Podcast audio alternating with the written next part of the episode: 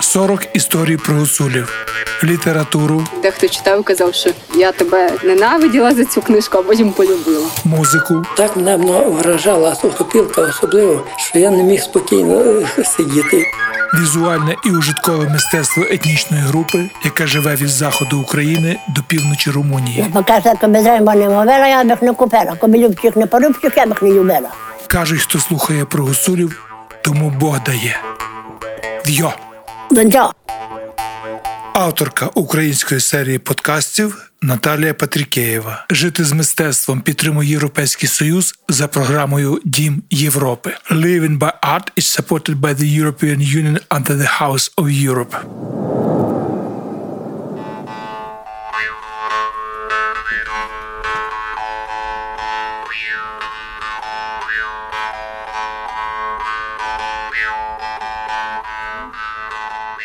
Коли я це взялася, то це було щось таке, е, знаєте, нове не тільки для мене, а взагалі в, в літературознавстві такого терміну, такого поняття ніде не, не фігурувало. Тому якось так доводилося собі собі той шлях самотужки торовувати, десь шукати якісь шляхи, десь радитися старшими науковцями, як.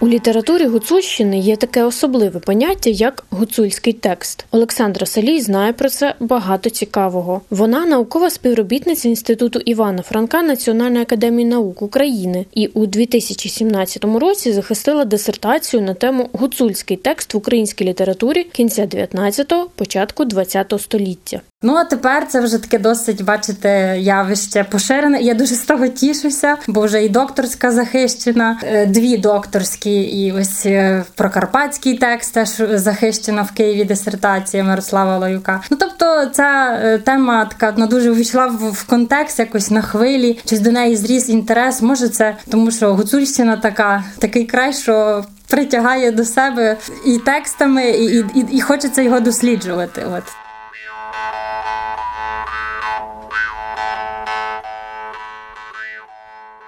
Можна говорити про гуцульський текст загально, як ніби утвори, в яких е, йдеться про гуцульщину, так дуже загально, дуже без таких нюансів, е, без уточнень. Але коли я почала працювати з цими творами, звичайно, що можна було брати великий масив творів. Тобто, починаючи десь з 19 століття, дуже багато в нас з'являлося е, текстів, таких етнографічних. Ми знаємо, що в той час ходили в експедиції наші письменники, фольклористи, етнографи, зокрема на Гуцульщину, на Бойківщину, і записували пісні легенди, так перекази, хтось анекдоти. От а потім вже письменники якось так переосмислювали ці свої етнографічні записи і намагалися їх якось художньо обробити в текстах. Ну але ще в 19 столітті це ще був такий час е, романтизму, е, напряму в українській літературі. Ці тексти вони, як на мене, не мали ще такого якоїсь такої високої естетичної вартості, художньої, якої би ми сьогодні сучасники могли би зацікавитися. Але вже на початку 20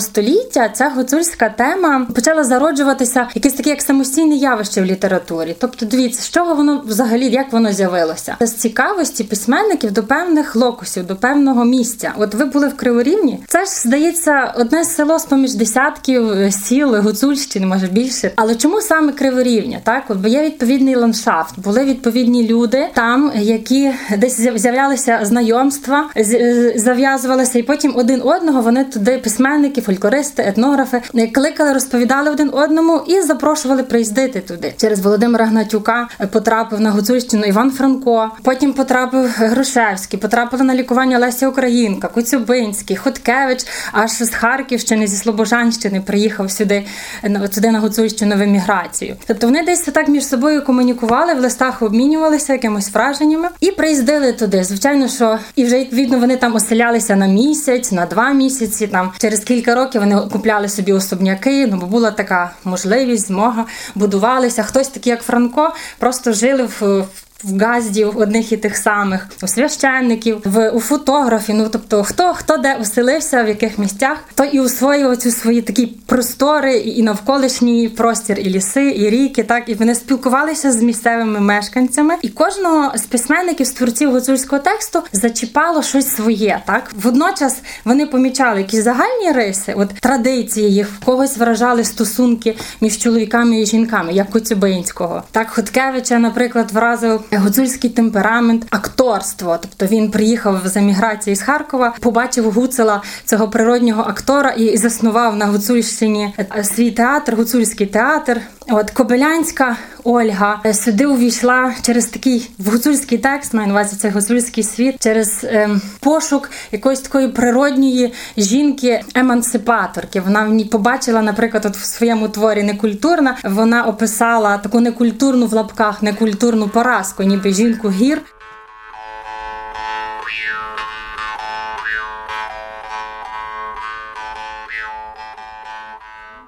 Уривок із новели Ольги Кобилянської Некультурно читає Христина Стринадюк. Мала сорок і кілька років і була вдовицею. Злиця чорнява, ще майже гарна, була сама тонка, майже ніжно збудована, жива, спритна. Здавалася далеко молодшою, а по її дрібних руках не був би ніхто надіявся мужицької сили. Про ту силу любила дуже говорити. Тепер же вона в мене нидіє, розповідала раз о ній. Але як я була молодша, бувало, підійму корець кукурудзів і дзвенькну на коня, що йому аж хребет зігнеться. Або назбираю в лісі дров, навалю на себе, що мені з під них лиш ноги видко, і не йду, а біжу додому. Тут гепну ними до землі, що хата задуднить. Маю на чотири неділі чим палити. Люди дивуються, а я сміюся. Вірите чи ні? Або якісь стоги складала гей, гей, і любується сама. А її незвичайно живі, мудрі очі запалюються, мов зі внутрішнього огню, і ціле обличчя молодіє. Ну, але тепер я вже ослабаю, вже скінчилося. Цього не каже вона сумно, не каже якимось плаксивим, співчуття вимагаючим голосом, лише поважно, задумливо. Був початок, то буде і кінець, а жаль, нехай його вітри рознесуть.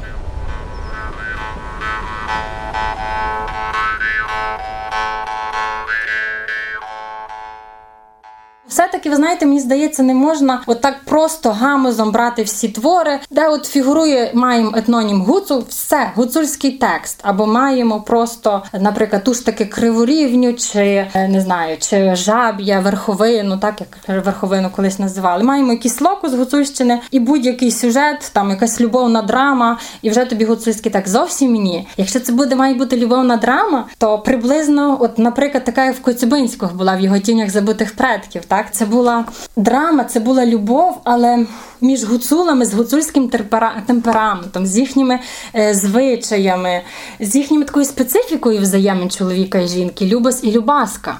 Коцюбинського страшенно цікавила ця тема, тому що, очевидно, знову ж таки через особисте, тому що в нього той час були стосунки з Аплаксіною. Ну, це я просто знову так зачепила гачечком фразу, що всі вони через особисте входили в це, в це в цю гуцульщину. Не просто як екзотика, це романтики так писали. Вони приїжджали на гуцульщину, а дехто бували такі, що і і, і не обов'язково мусили приїжджати, начиталися фольклорних текстів і описували собі якісь певні сюжети в творах. Це так не працює з гуцульським текстом. З гуцульським текстом треба от.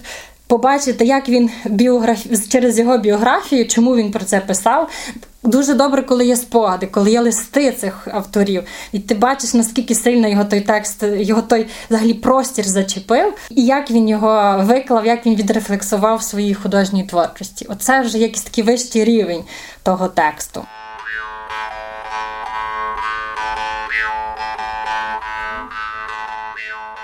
Гуцульські тексти писані і українською літературною мовою, і гуцульським діалектом або гуцульською мовою, як люблять казати сучасні гуцули, що в них є своя мова. Ось і це я вважаю, що це цілком нормально так говорити. Ось говірка гуцульська. І взагалом мова є дуже вагомим таким маркером гуцульського тексту, як як на мене, як на дослідницю. От мені так здається.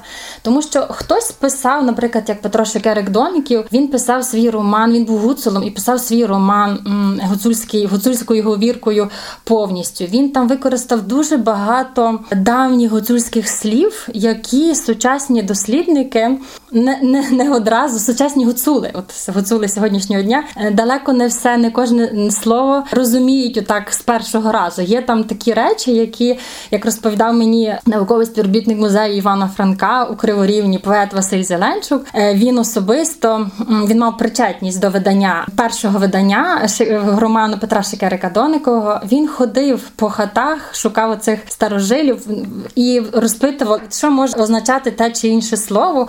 Укладав е, він укладав словничок до цього роману. Там все не так просто. Тому сьогодні цей роман переклали е, українською літературною мовою, що він став доступний загалові. Е, є такі випадки. Є випадки вкраплення, наприклад, в діалоги. Звичайно, що найбільше гуцульською говіркою володіли самі гуцули. Але, наприклад, на гуцульську говірку наважувався Гнат Хуткевич, так, який приїхав сюди і 6 років прожив на Галичині, е, на Гуцульщині. Свого часу навіть він прожив рік і на Гуцульщині і почав е, писати твори гуцульським діалектом, за що що не одразу, наприклад, розуміли Хуткевичеві сучасники, його друзі, зокрема фольклорист Володимир Гнатюк, який казав, що я тут на Гуцульщині вже не один рік, от літую, так вони там приїжджали відпочивати, і я не можу наважити навчитися писати цією мовою. Тобто, десь його ця відвага слабожанця дивувала. Коцюбинський так само ми знаємо тіні забутих предків. Так він в діалоги вводив автентичну е, мову гуцульську. Як вони це робили? Вони заходили за халявниками, просто записували і Хоткевич, і Коцюбинський. Спілкуючись з мешканцями, вони просто нотували собі готові фрази, готові речення. Ну, звичайно, вони читали фольклор. І теж таку от е, рівень автентичності гуцульського тексту десь можна перевіряти, чи чи, чи добрий письменник засвоїв оцей взяв урок добрий від з Гуцульщини. Так от можна було перевіряти, чи чи він правильно десь інтерпретував і подавав десь гуцульську міфологію, якісь такі е, відомості про історичних осіб Гуцульщини, наприклад, Довбуша та інших опришків. Були різні сміливці, які писали і гуцульською, і літературною, але мені здається, що чистою літературною мовою писати гуцульський текст можна, звісно, але я вже як дослідниця напевне застереженнями би зараховувала цей твір до гуцульського тексту.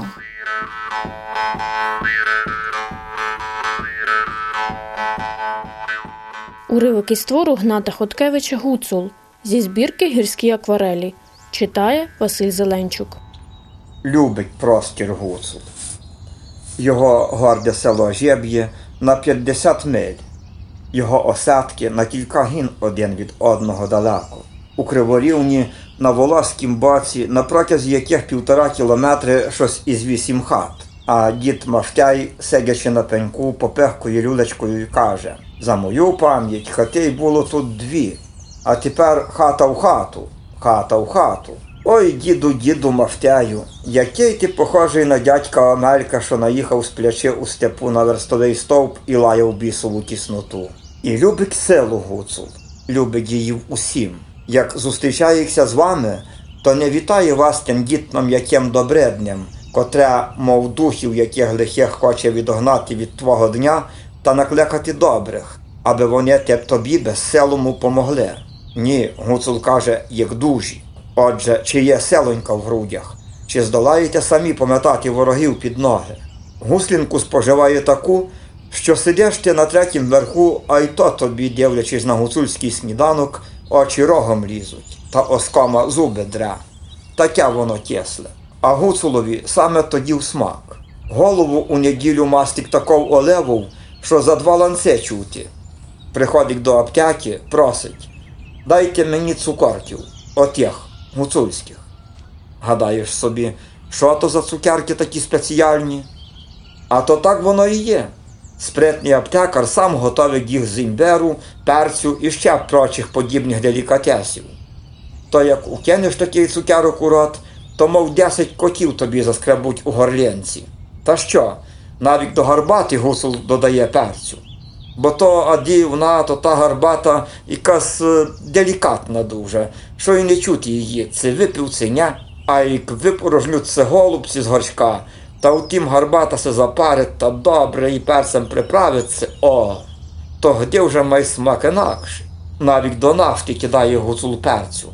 А є, бо то аді моцніша нафта стає від того, та й горить тоді востро. Отак же востро він і жиє.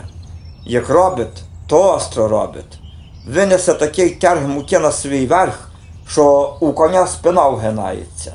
На шаленій воді зіпре дарабу цілу грудьми та ще й каже: Тут нема того, що нема сили, лиш мусить бути.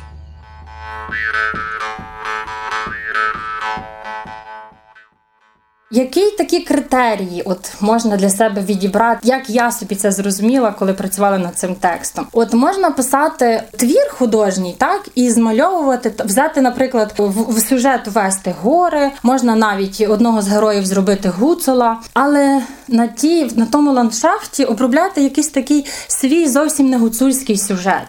І для мене таким зразком такого твору, наприклад, був роман е, Ольги Кобилянської в неділю рано зілля копала. От це роман, е, сюжет, звичайно, не буду переповідати. Я просто скажу, чому це для мене не гуцульський текст, тому що там не читач не відчуває, там не розкривається сутність гуцульщини як такої. Там ми не бачимо гуцула його якоїсь такої врощеності в цей регіон, е, розвитку цього гуцульського характеру. Там зовсім інша тематика, якби прирощена, та як щепа на дереві е, до цього в цей в цей текст. А от ці твори, які я досліджувала, вони вони виходять з з гуцульського матеріалу. Там гуцул є зі всіма своїми е, віруваннями, зі своїми болями, е, з тими проблемами і темами, які переймали його в якийсь певний період цього гуцула.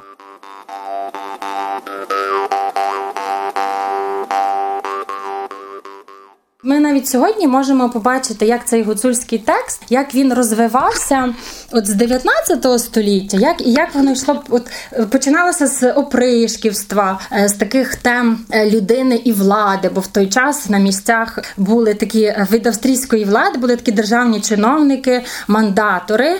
Це переважно були точно, що не гуцули, це були чехи. Зокрема, одного з них такого мандатора Гердлічку і описав і Франко в своїх творах гуцульських Ігнат Хуткевич. То в той час, в кінці 19 століття, письменники писали про те, що вони чули від очевидців тоді. На початку 20 століття, коли вже активізувалася така тематика, от пішла екологічна. Сьогодні теж вона так далі розвивається, далі всім цікава. Тоді почали дуже інтенсивно вирубувати ліси в Карпатах. Почали організовувати оці сплави по Черемуші. Кобилянська Ольга, наприклад, вона змалювала битву дерев з тими цивілізаторами, з тими людьми, які прийшли їх вирубати. По суті, і вона просто побачила очевидну вирубку її це настільки вразило її тонку душу, що вона художньо це обробила в своєму тексті. Наступні якісь такі проблеми. Звичайно, що це була Перша світова війна. Вона дуже глибоко осмислена у творчості Марка Черемшини, який також є одним з письменників,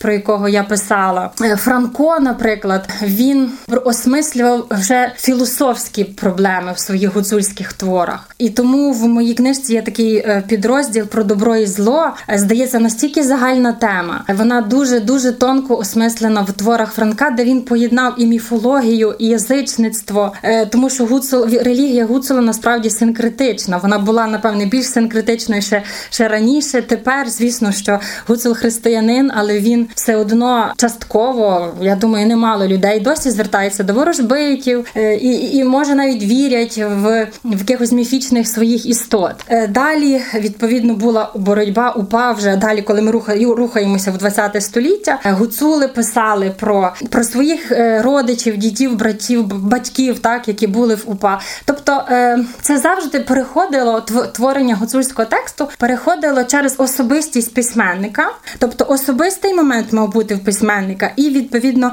любов до своєї землі. Також ще трошечки протягну до сучасності. Гуцульський текст триває і сьогодні, і він звичайно триває не тільки в прозі, а ще й в поезії. Ось і так для мене таким Сучасним зразком ем, художнього гуцульського тексту є творчість гуцулки Люби Параски Стринадюк і її такі два дві книжечки у нас гуцулів 2017 року, якщо я не помиляюся. І як я мужити на полонині, це вона описує таке, знаєте, конструює своє майбутнє, як вона колись, е, вже коли вона поступила до Львова, вона закінчила германістику. Вона як вона колись вернеться до себе додому, вона успадкувала землі, і як вона собі там побудує хату, і що вона там буде робити. Сьогодні гуцули по-іншому себе трошки осмислюють, але вони дуже такі невіддільні від цього простору.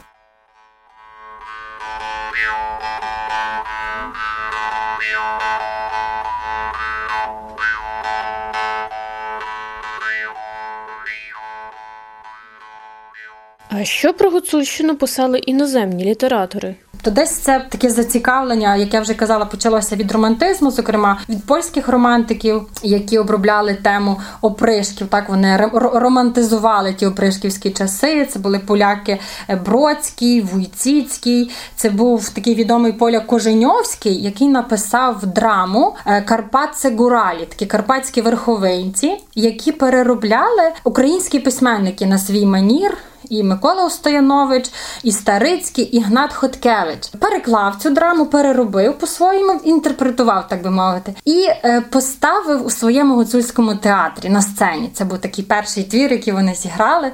Тобто тут поляк мав таку важливу роль відіграв. Також ми можемо згадати з 19 століття Карля Еміля Францоза. Це був австрійський письменник, родом, до речі, з Галичини з Чорткова. У 82-му році він написав такий текст текст, який називається Боротьба за право. Роман, це був художній текст. Був вже в 20 столітті. Я називала фразу, казала, швейцарці були. Це був е, Ганс Цбіндер, е, видавець, швейцарський видавець, журналіст. Він мандрував Карпатами, записав таку теж дуже цікавій формі, такі есеїстичні е, свої враження від гуцулів того часу. Воно перекладене є в вільному доступі, тому кого би це зацікавило, може детальніше ознайомитися. Також варто назвати Мені Мюріел Дові, можливо, слухачі чули. Дівчина в Карпатах цю книжку написала шотландка, яка в 19 столітті вирішила собі в подорож і потрапила в Карпати. Ви знаєте, для мене це було відкриття цього тексту, бо я так ну,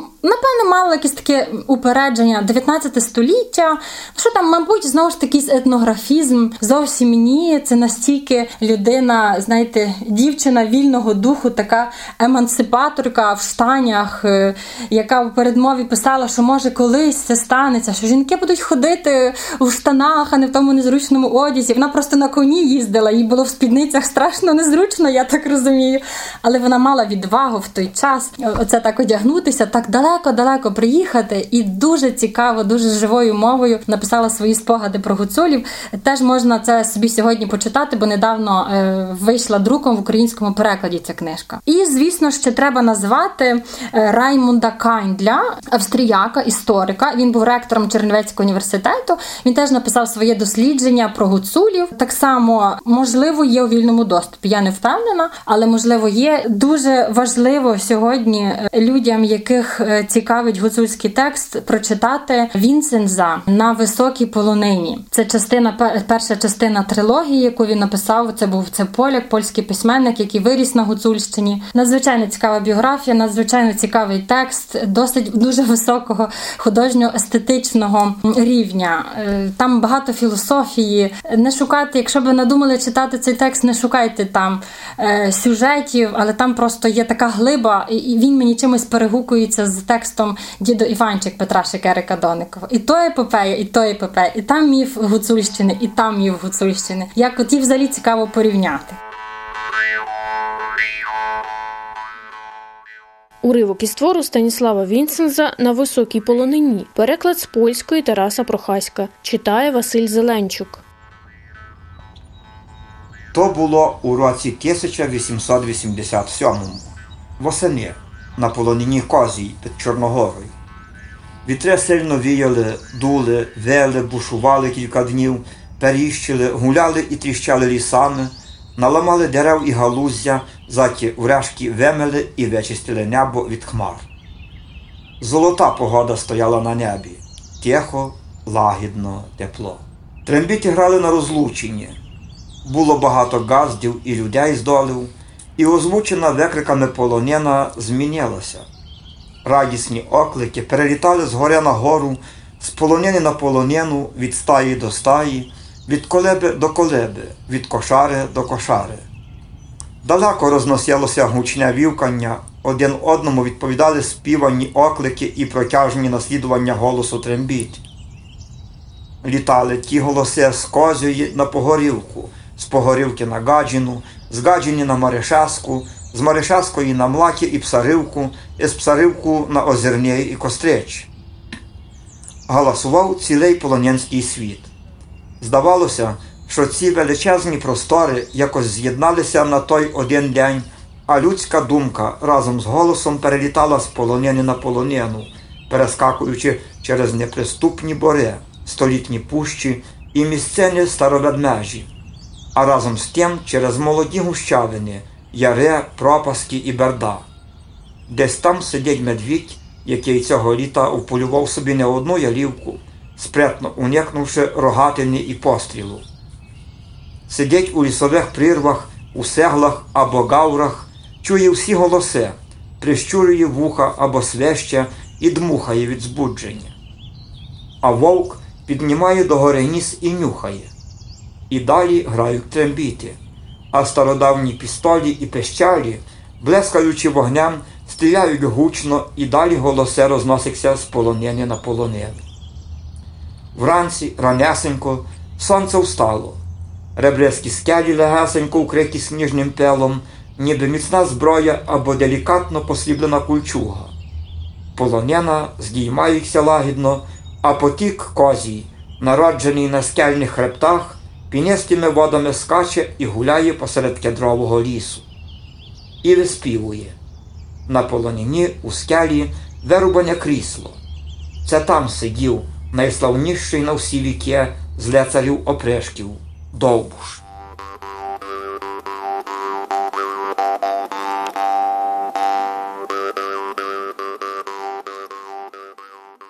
Я з Франківщини, але не, не з Гуцульщини. Якось так вийшло, що гуцульський текст. Я не знаю, як це з'являється. От е, десь інтерес, він десь внутрішньо підсвідомо годі таке збагнути. Він досі цей текст не перестає мене цікавити, хоч ніби ж і книжка написана, так і, і дисертація давним-давно захищена. Це не минає, мабуть, такі інтереси життєві. Ти далі ходиш в гори, ти якось намагаєшся знаєте, на різних рівнях той текст освоювати. От спілкування з мешканцями це дуже дуже важливий момент для дослідника. Не просто працювати з текстами, не просто вивчати біографію письменників, е, про яких ти пишеш, чи читати їхні спогади, листи і так далі. А самій чи самому їхати в цей край, цей регіон, про який ти пишеш, говорити з тими людьми, просто, просто з ними вечеряти, просто бути е, на їхній куляді, побачити їхні весілля. І дуже добре, коли ти там тебе там сприймають не як туристку, а вже десь як свою. Тобто, коли ти приїжджаєш раз, і другий, і третій, вони просто тоді не маскуються перед тобою, а є такими, от які вони, якими вони собі є в побуті, десь собі в своїх якихось мінімальних сварках, там умовно, і таких різних життєвих перипетіях. От і ще плюс бути, от коли досліджуєш гуцульщину, мусить бути якийсь свій внутрішній е, зв'язок з горами, з тим ландшафтом. Піти на кілька днів е, в гори і бажано десь в якісь такі місця, трошки де немає багато людей, бо ти тоді можеш якось бути з природою сам на сам, якось десь відійти в бік, усамітнитися, хоч трошки побути, помедитувати. Ти тоді якось краще відчуваєш тих людей, які писали про, про ці гори і про, про тих людей, які тут живуть.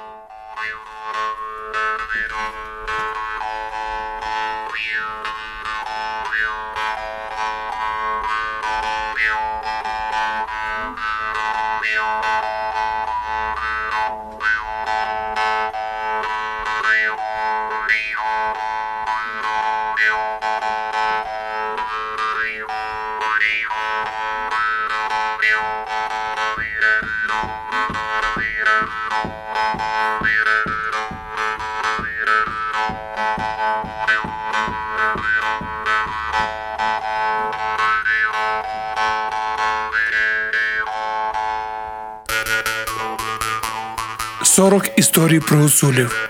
літературу, Дехто читав казав, що я тебе ненавиділа за цю книжку, а потім полюбила. музику, Так мене вражала автопілка особливо, що я не міг спокійно е, сидіти.